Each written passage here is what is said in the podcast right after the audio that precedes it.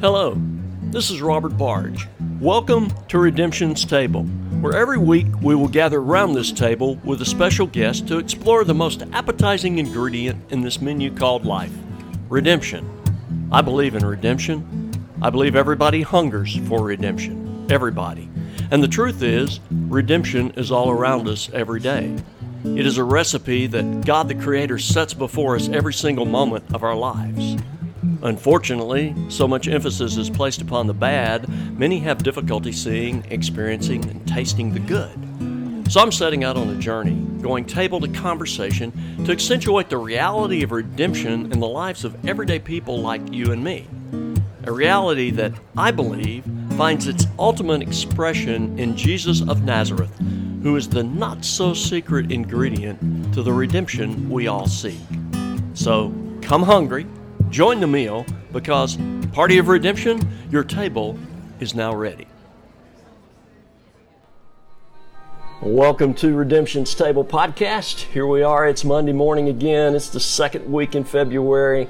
Today we are at Vestavia Hills. We are in Klingler's Bakery, and I am having lunch today with our special podcast guest, Ethan Milner. Ethan, welcome to the table. Thanks for having me. Thank you for suggesting this place. This was awesome. Pretty good, right? It was great. Yeah. Why did you choose here?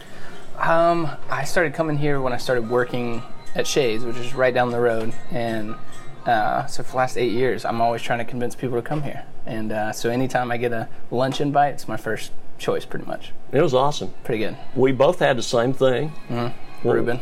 The Reuben. Can't beat it. No. Best one I've had in town. That's great. And we also had one of the top 100 things to eat in Alabama before you die. Which was a first for me. I have to thank you for that. You know, I hadn't had the, what was it? Black Forest cake. Yeah, cheesecake. Yeah. So good. It's great. Taking half of mine home. Yeah. Same. Man, thanks for coming. Yeah. I'm excited to be visiting with you. You are the visual arts director. Visual arts, yeah. Shades Mountain Baptist Church. Mm-hmm. So film is kind of your forte? Film is definitely kind of my passion piece, the thing that I've been in love with for as long as I can remember, wanting to do something. And at Shades, as we kind of formed a department, we started calling it visual arts. I still don't know what that means, but we make films, we do the website and social media and print design and photography. Anything you look at, I guess, is what we do. Well, y'all do it very well. Well, thank you. I was one of our podcast guests back in December was Michael Adler, mm-hmm. who's the worship director there at Shades. Yeah. And as I was talking with him about Christmas at Shades, from the first time I went 5 years ago, one of the key elements of that event that caught me off guard, how good it was the film that was connected. Well, thank you. And I've learned that day that you're the one of the key components behind that. I'm a small cog, in the big wheel that we've been, for whatever reason, very graciously been able to build at Shades, where we get to make things like films, which is not super normal for a church. And so I'm very grateful to have a place where that's okay and has become expected, Don't take that for granted, for sure. Yeah. I was at a conference that your church hosted last week, mm-hmm. a Songs Plus Stories conference. I was mm-hmm. there for the stories part. You actually led the stories part because mm-hmm. the focus was on film, but y'all allowed us opportunity to kind of see how your staff works together, your pastor, Danny Wood, and all the other components that come to the table to make these incredible works that y'all are putting out on a regular basis, films. Y'all, and I told you, I sent you an email, and I said, wow, what I saw today was very much what I working at Shades would be what I would imagine what they say working at Pixar animated studios is like. That you love going to work because of the collaborative effort, and because you have a lot of freedom there. We really do, and doing conferences like that really helps point it out, because then you get around people from all over the state who are doing a similar job or would like to do a similar type of work that we're getting to do. And it was a really, for our whole team, we sat around afterwards kind of just being thankful, that we got to work for the people we get to work for. we get to experiment, we get to do the kind of things that we get to do. You sometimes get so tunnel visioned into there's a Sunday every 7 days, or there's 15,000 big events throughout the year, and you're just going. So something like that conference was great to be able to talk to people and kind of take a step back and go, man, that's pretty unique. This is special that we get to do that. The Pixar compliment is high praise. I told you in that email I'm obsessed with Pixar in general, the studio in general, but the Pixar culture, like management culture. Mm-hmm. As I stepped into a managerial role, Ed Catmull's book, who is the president, or he's retired now, but started Pixar, mm-hmm. was foundational for me. Like everything that he writes about in that book is like how I'm trying to lead my team and collaborate, and all the kind of tenets that he holds dear have been sort of guiding lights for me, working with a team especially. Yeah, y'all did some phenomenal work. I've seen a lot of your films. I went back and caught up on some online after the conference last week. You put together about a 2-minute reel, a montage of film shots.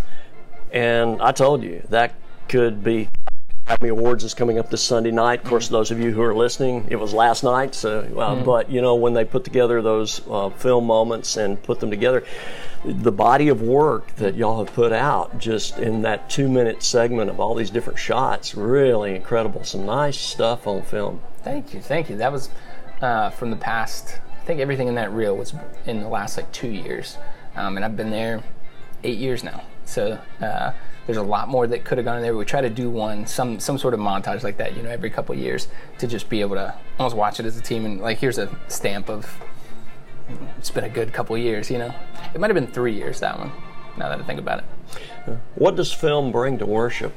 I would say when we started, that was the question, and it was all experimental. When I started in 2012, they asked me to put together sort of a 5-year vision of where could film play into the church's mission and culture? And so I just started throwing up on the wall what you saw other people do, which was we could do, baptism testimonies to where, people are getting baptized and you can hear their conversion story or whatever has brought them to that moment of obedience, instead of just being kind of this face that's up in the distance in the baptistry. We could do announcement pieces, we're talking about all these things happening in the life of the church, just a good way to get information across. And as I started looking around for sort of influences and things, looking at starting a church sort of media department, places doing sort of branded content, like taking a visual idea and tying it to what the pastor is saying, and at the time we were just calling them bumpers. We'll just have an intro for the pastor to get up, but it was sort of a stab in the dark. We didn't know. It took a lot of experimentation to figure out what actually made that valuable. The easier thing immediately was, it'll be a good transition. That word was thrown around way too much early on. Of it'll be smooth. That we started valuing that as a high thing, which is fine. Smooth transition that helps qualitative feeling about a service, but it took a while to figure out how do we actually set up a pastor, how can we complement where he's going, and we basically over the last 8 years have drilled that process down to being can we take an image or a story and use those tools to ask a question that then he can answer, and we only came to that by doing it wrong, it turns out, trying to, hey, what are you preaching on? All right, we talk about themes, we work on that together, and then we try to take and say that exact same thing in a bumper or a sermon intro. And of course, that was it was always terrible, because we would try to say the thing, and then he'd get up there and be let's unpack that. And it just was backwards and not helpful. It was not a 1-2 punch, it was just one, again. And so it's just experimentation like that where we were trying to figure out how can we serve our pastor well, and then experimenting in places in the regular worship gathering, and the idea of story really that we started thinking about, praying about, the way Jesus' ministry, the way he chose to communicate the kingdom of God was through stories, and that's a very important thing, and asking the question, why did he choose to do that? And there's a certain power that narrative stories have in general that is unique in its ability to communicate things that or otherwise, you know, ununderstandable, or however you would say that. Mm-hmm.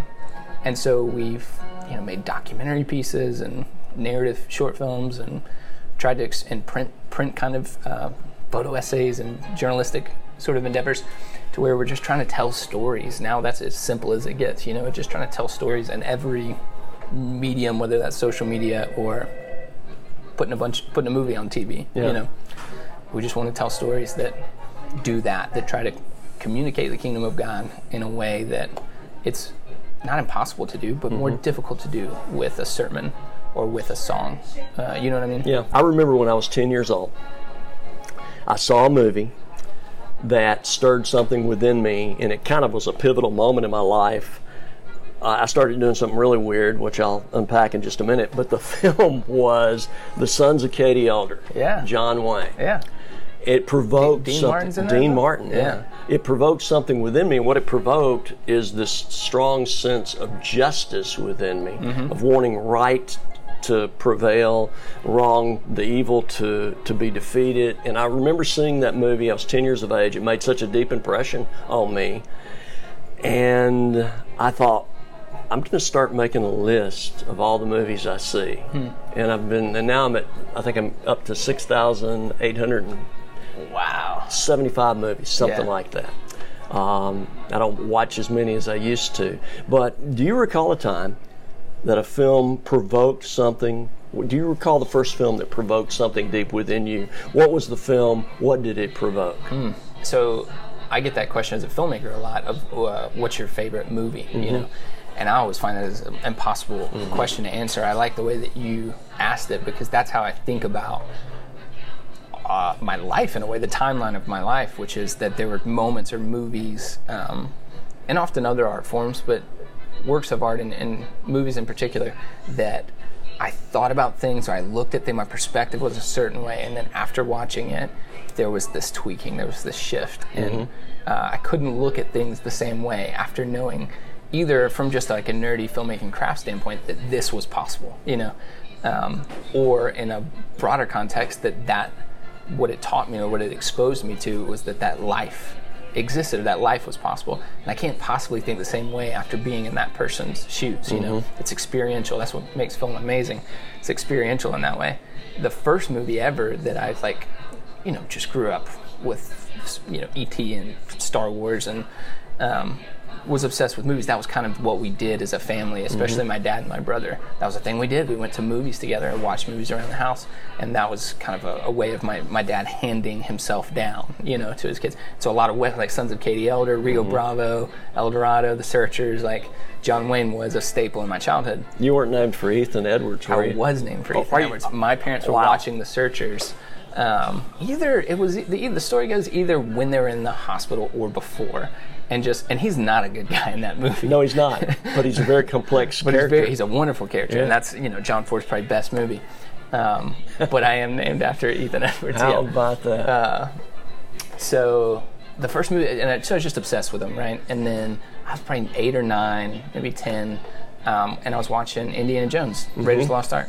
And that question of going beyond, hey, this is really enjoyable. I've now watched this 50 times. You start as a kid to think, I know this isn't real, and that doesn't matter to me that it's not real. Once you start having that realization, you start looking and going like, I see the way my family operates, got a big family. Somebody's got to be in charge. Mm-hmm. Somebody's got to be the mom or the dad of all these people. Who is telling these people what to say and like where to go and how to act and, you know, how many times. So you just started thinking about that idea, and at the time my family's not like a filmmaking family by any stretch, and so that they were no help, you know. It was just thinking, well, there's some people making movies, maybe it's the actors, maybe I want to be an actor. Mm-hmm.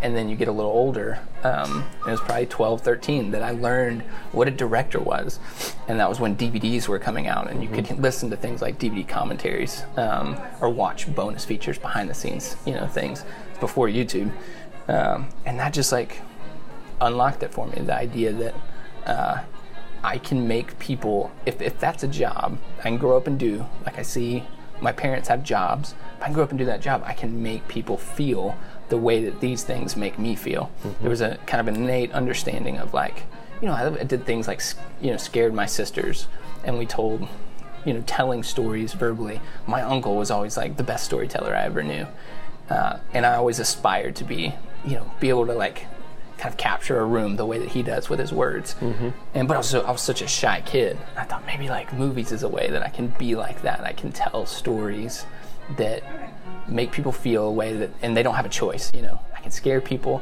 make people laugh. I can like get people's attention with stories. And that all started with like Raiders of the Lost Ark, just kind of figuring, you know, putting pieces together and figuring out behind the scenes, there's got to be somebody in charge, you know.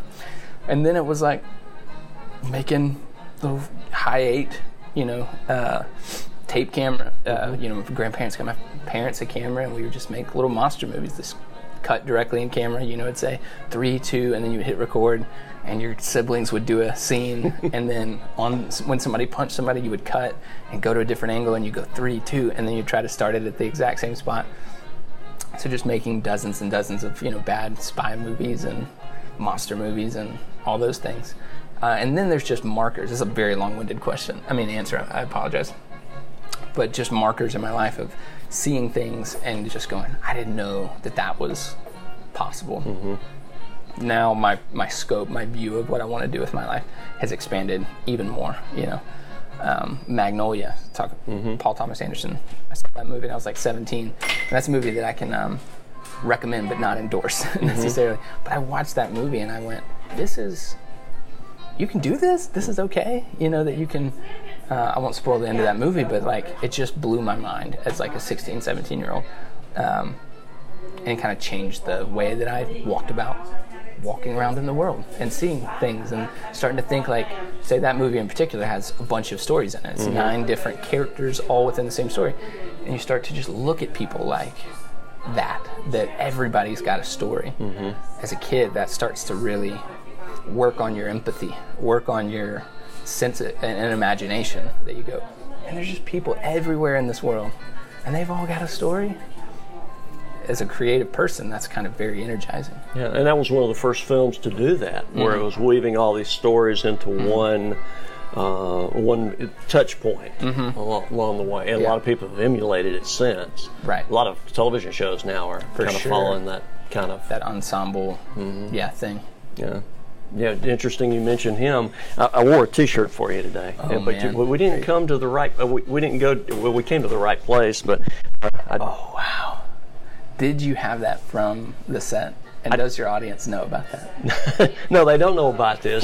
My daughter bought me this shirt. That's fantastic. Yeah. All right, for the podcast audience, Robert is showing me his There Will Be Blood themed T-shirt, because upon meeting each other, I let him know. You have the poster in your office. That's what it was. You walked in my office. I think you had just mentioned it about being in having been in a couple movies, and you mentioned There Will Be Blood, and I just went, you know. Got super excited, red-faced, and I took you into my office and showed you my There Will Be Blood poster as a very, very important movie for me. And so he's wearing his There Will Be Blood, I Drink Your Milkshake themed T-shirt for me. That's fantastic. I was going to order milkshakes, and I was going to drink your milkshake, but that opportunity didn't present itself. Shame, next time. Maybe next time. It's, you know, the film, it's interesting the way you approach filmmaking, kind of the same way that I approach sermon construction. Mm-hmm. God lays things upon my heart, but it's in the way, in the manner in which it first appealed to me or drew me in. And you're doing the same thing with movies. Mm-hmm. You know, the things that have drawn you in, you're looking to bring those type stories before people that will draw them in the same way. So it has to touch you first. Right. Before you put it out there for it to touch others. And for me, it's a way of like processing. When I learned that, again through trial and error, that movies I didn't have to be really, really certain about how I felt about something. That my job was not to answer a question, it was to ask it. That was very freeing for me, because then I was able to use filmmaking in whatever format, big or small or commercial or however, as sort of a way of like figuring out how, almost like a bit of therapy, like figuring out, taking things from my life, questions that I might have, and putting them in other people's mouths, or a character's situation or mm-hmm. something like that that helped me just process in a way, you know, process life in a way. And sometimes that's really obvious, I feel like, and it can often be a bit embarrassing, the idea that you finish it and you realize, man, I'm maybe a little too wore it on my sleeves on this one. And then sometimes it's like really, really subtle, though sometimes the things that I see and felt most clearly aren't really apparent to a lot of people watching. Yeah. Yeah, I mean, not every story has to be in a neat little box. And again, mm-hmm. that's one of the things that impressed me about the films there at Shades. Mm-hmm. They were deeper. They were more character driven, and they didn't answer all the questions. And cliffhangers are not a bad thing. Mm. There's a couple of stories, one in the Old Testament, the story of Jonah. Ends on a, we don't know how that ended. Right. We don't know if Jonah came to his senses, laughed and said, oh, silly me, mm-hmm. and went on being a better prophet than he was right. in the prodigal son. Right. It's left wide open at the end. Mm-hmm. And it's those type experiences that, you know, you've sat in the theater, I know you have, I've done it, and get to the end, suddenly the credits start rolling and you're going, that's it? Mm-hmm. Mm-hmm.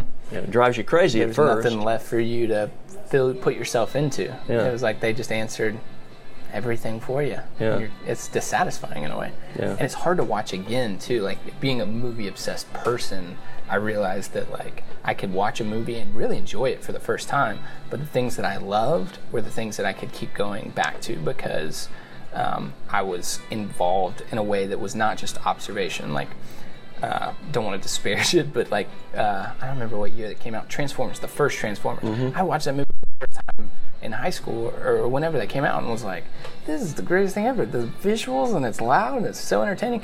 And then I went back, took a friend back. I went with like my dad and then took a friend back, and I fell asleep within 5 minutes. And I was out for the whole movie, no matter how loud and how visually interesting. And I realized then that it was... I would rather make the movie that I want to see multiple times, that I can get mileage out, that I can revisit year after year, mm-hmm. and no matter what's changed in my life, I start to see it differently, you know. Those are my favorite movies, the ones that I can just keep going back to that well. And so my aspiration, I don't think I've come near accomplishing it, but my aspiration would be to make films like that, mm-hmm. that don't require it necessarily, but could invite you to come back. And I think the way you do that is just leaving some room for the audience. Mm-hmm. But I also learned the hard way through making stuff at Shades that's not what everybody wants. Yeah. That's what I love and what I want. We did a TV movie a couple years ago, a Christmas film we put on television, and the end of that movie is wide open. Mm-hmm. It ends with a question of basically, was this kind of in a figment of, you know, storytelling imagination? Was this in his head, or did this all really happen, and we're just telling the story out of order? And the moment that question could be answered for the audience, we pan away and we go look at something else and end the movie on a very different note. And people were so upset. They didn't love it, you know? I mean, some people really love that kind of mm-hmm. thing, like me. But some people were just like, well, which was it? What was it? You know, I was like, you tell me. I don't know. But I'm willing to guess that some of the very people who didn't like it to begin with, they've come around. I hope so. And they've changed. Because I've walked out of theaters before at the end of the movie hating something. Mm-hmm. And only for it to, within a short period of time, after I start thinking about it, yeah, it becomes one of my favorite movies. Mm-hmm. I remember the first time I saw Tombstone, another Western. Yeah. I didn't like Tombstone. Yeah. I knew that Kevin Costner was coming out with Wyatt Earp, and I thought Val Kilmer was cheesy in it at first. Uh-huh. That's just how it came across. Now it's a classic. Yeah, and it's just like one of my favorite. You know, that's just an enjoyable film to sit down and watch. Yeah, and I'm not always right my first assessment because I'm wanting the story to go a certain way. Mm-hmm. When it doesn't go the way I want it to, right? Well, if it didn't meet your expectation, yeah. But that's not life. That's right. And those are the best ones. Where if you talk about it just from a pure economic sense, getting your money's worth, you paid whatever, nowadays like $20 mm-hmm. to go see a movie, something that sticks with you afterwards, it's like getting a bigger meal for mm-hmm. the same price. Like you were left after Tombstone with certain questions that were nagging at you until you came back to it, or you even just thought about it, even if you never watched that movie again. The fact that you were thinking about it later is the magical thing that like films get to do, you know. And then in the church, if you can leverage that, where they're going to lunch, you know, talking about something or thinking about something, or they're coming back week to week, and we're progressing a story as it goes over the course of 5-6 weeks. It's building on itself. Yeah, that's kind of like a great opportunity for gospel-centered storytelling, you know. Yeah, it is, and it's a good thing too, to have happen in sermons. Mm-hmm. Because if everything's in a neat, tidy package, right, those things get forgotten. But when you're going out with, well, I got more questions now than when I came in the door. Yeah, questions are not a bad thing. Right, they lead us to truth. Right, and where are the special places, sacred spaces in your life connected to film? Mm. And I think what let me give you an example. Mm-hmm. One of the films that resonates with me deeply is the movie Castaway. Hmm. And I have different reasons for that. Mm-hmm. But the very end of the movie, where he finally goes to deliver that FedEx package that has been with him on the island, the Tom Hanks character. And he's at that, he delivers the package, and there he is at a crossroads. And I know where that crossroads is. It's in the panhandle of West Texas, up around north of Amarillo. I've been there a couple of times, stood on that spot, and having had the emotions from that movie, I reconnect not only with the movie but also that crossroads in my own life. I've been there a couple of different times. I was in the process of filming a book that I had written there, and I used that as one of my sites, and that project never was finished. But then I went back at a crossroads in my own life, and so that's what I'm asking is, where are those special places? Maybe you have a connection with film, maybe it's an actual locale, or sacred spaces that maybe you just know it from being in to seeing the movie. Does that make sense? Yeah, I think whether that's just my family or all families today do a great job of like keeping photo albums. Everybody's got a camera roll on their phone, but I often think about, again, chapter markers in my life in terms of how I thought about film or storytelling or whatever it was in general. It's a marker as to who I was and what I was doing and the things I was thinking about at that time, and it extends into making films, where if I'm doing a big film project, of which there's multiple every year, I get to look at that location again, or prop from something, or the final product, and I don't really think so much about the movie and how well or how poorly that turned out, as much as I think about the friends that were there with me, the experiences that we had, how difficult it was, how hot it was, where my priorities were at that time, what I was worrying about that turned out to be nothing. Like, I'm reminded of all those things a lot.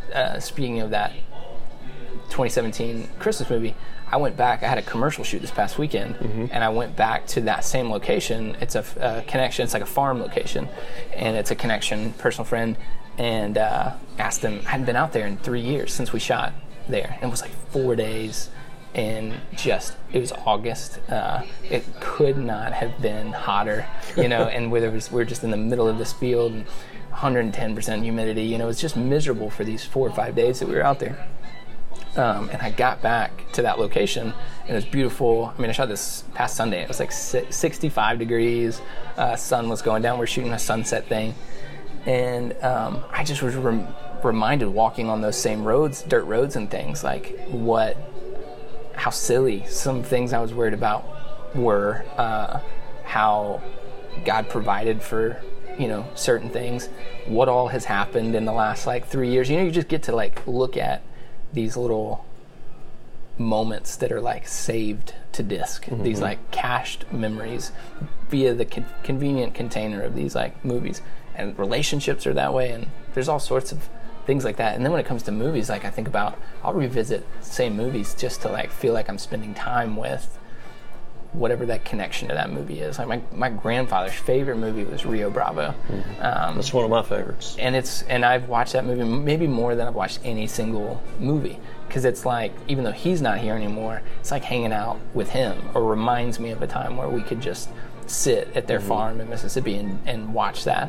It's a perfect, revisitable movie for somebody. It never gets old, that movie. I can watch it 1,000 times and I just can't possibly get tired of it.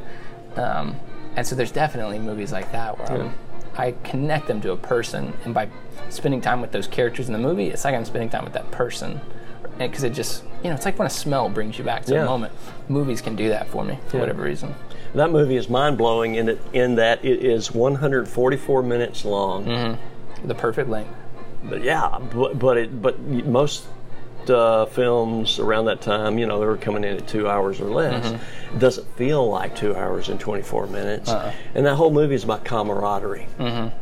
About relationships, you know. Mm-hmm. Instead of the lone individualist getting the job done, he has to rely on weak individuals. Right, and the redemption of Dean Martin's character. You have all the generations. How about that? That's correct. I hope our podcast listeners can hear the cuckoo clocks on the in the German bakery. Sounds like we're at Disney World. It does. It's fantastic. It's a small world after all. This is Epcot. Is where we're having lunch. But yeah, there's just moments like that where I'm grateful for, like, I'm thankful to have movies for that reason. Yeah. I catch lines from films slipping into my life, where it's, and I will say things, and if people are movie savvy, they'll know exactly what I mean. If they don't have a clue, you know, I have to explain myself, which I have to do that a lot too. But you know, there's a line from that movie, Rio Bravo, when he's talking about, you know, the Ward Bond characters coming in saying, "You need help. You don't have, these guys can't cut it," and he says something to the effect, "It's what I've got. It's not who. It's not what I've got. It's who I've got." Yeah, or something like that. Yeah, I didn't even say that right. And you look at it, and he's got a crippled old man. He's got a drunk. He's got this hotshot young gun. He's not tested. He's not tested. If he can pull it or not. Yeah. But that moment of, like, we're going to make the best of it. Yeah, we'll see. Outnumbered, outgunned. It's a great movie. It's a great movie. What other film characters? One of my favorite genres now. And it's a genre that I've made up. I used to say I'm a Westerns fan, but now I say I'm a redemption fan. I'm looking for the redeeming moment in the film, and there are great redemption films in my estimation. These would be the movies that Jesus could have directed if he were around today directing them. What films come to your mind? That's a great question. I mean, there's definitely, my mind immediately goes to the sort of, like, a spiritualized sort of realm of filmmaking, like the sort of Terrence Malick, you know, realm of things where you feel like that's a poet or a person that's in touch with something a bit in maybe a prophetic way, like a bit he's listening.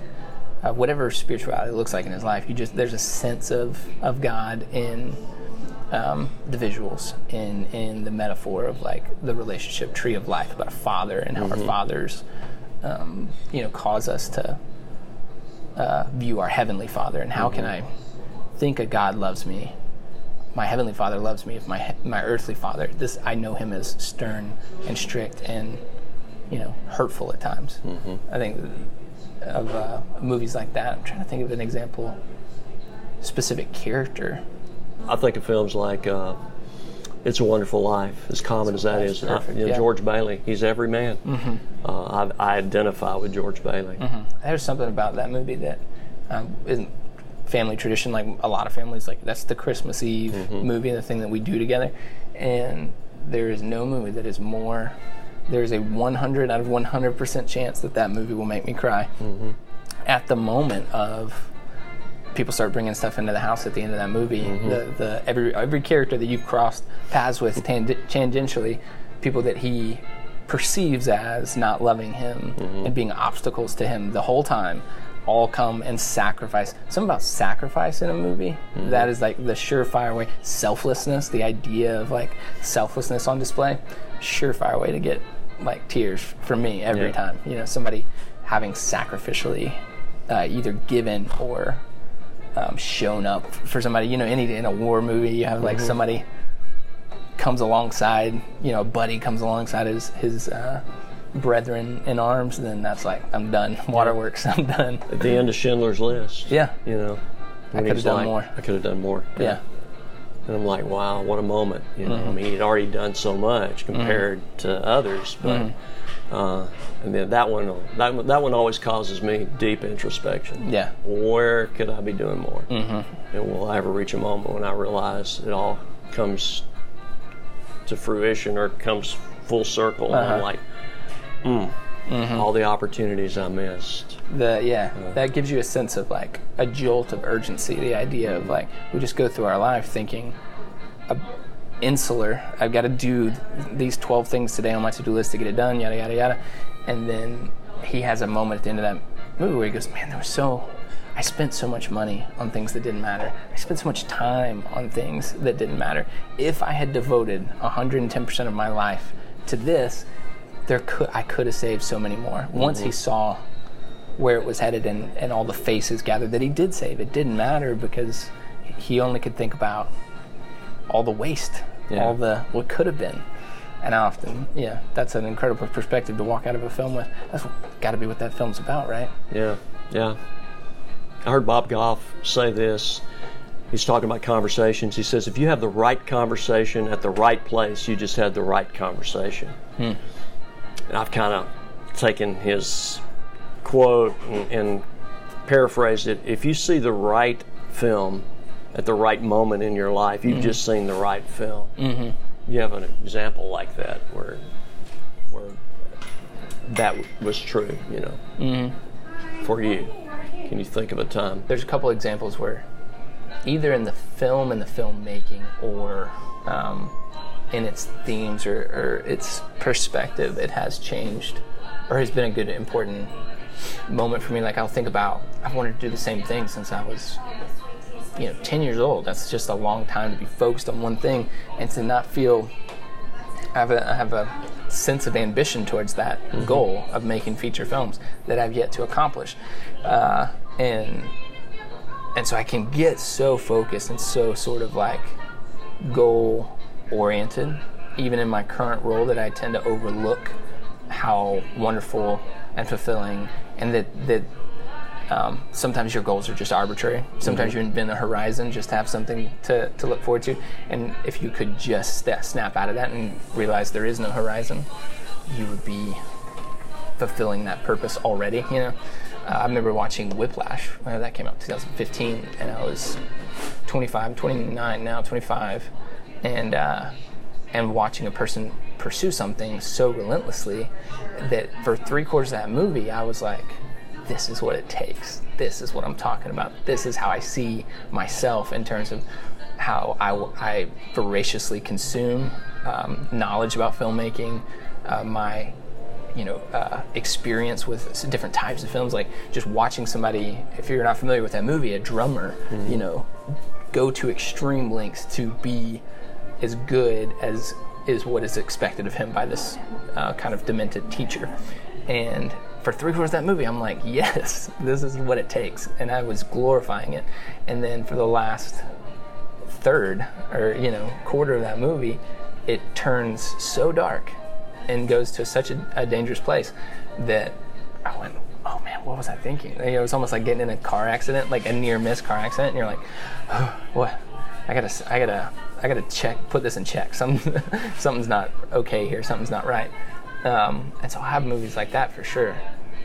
But in a different sense, like there's a movie called Cretia that was like made for like $14,000, and it's a feature film by an incredible director, first-time filmmaker at the time, named Trey Edward Schultz. And he's just come out with a new movie that's unbelievable.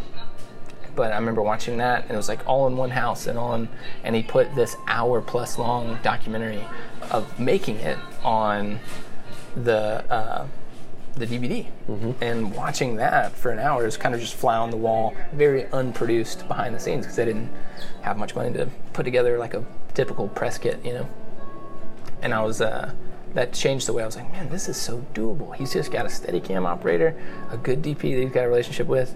Maybe there's like one gaffer on set, and it's just his family, who happen to be talented actors. And he's just a talented enough writer mm-hmm. and director to make it all work. It's like, it doesn't have to be. I think up until then I was waiting on somebody to see me mm-hmm. and go, hey, here's the keys to the car, enjoy, drive as fast as you want, here's the keys to Hollywood land or whatever. And that was an important mile marker because I was like, what am I waiting on? Where did I get this idea that all of a sudden I would just be, somebody would see something, I'd be tapped on the shoulder and put on a jet plane to go make a feature, you know? That just doesn't happen. And that changed even how I approach work at Shades, where we started doing larger narrative projects that I had previously thought were unattainable. I was like, man, it's so doable. Just like, I just need a couple good people and a little bit of trust, and we can do a lot with that, you know? So there's definitely kind of important, both things that change my heart and things that change my ambition. Yeah. Yeah. You're a filmmaker, and so you're focused on a story in front of your camera, and yet there's a story behind your camera. And how has God taught you in the making of film? How has He flipped the script on you? How has He turned the table on you in teaching you things about your own life and your own faith and your own walk with Jesus? For a long, long time, and this is, I think, a benefit of working in a church where you are telling, like, our goal is to enable, especially in the documentary sense, we're doing Shade stories, things like that, to enable people to tell their stories. For a long time, again, because of that blind ambition, because of that intense passion for filmmaking, it was, here's what I'm going to do, here's what I'm going to express, here's what, this is, you know, it's this sort of ugly side of, like, and it doesn't always have to be, but the sort of uglier side of, this is my gift, the thing that I'm going to put out here for everyone. And what had to change, what God ended up, so you try to do a documentary, like you're trying to tell somebody else's story, and that's your ambition, it will be a bad documentary. If you're trying to impose your great filmmaking genius on, you know, Joe and Ann's, you know, testimony, story, then it will be bad. There's just no way for it not to be. And so learning a sense of just, like, humility. Like, your skill doesn't exist for any reason outside of helping, serving, you know. And that kind of had to bleed into the way that we told stories, that I'm not here to tell your story. I'm here to help you and enable you. I've got certain gifts and abilities and experience that will help you tell your story.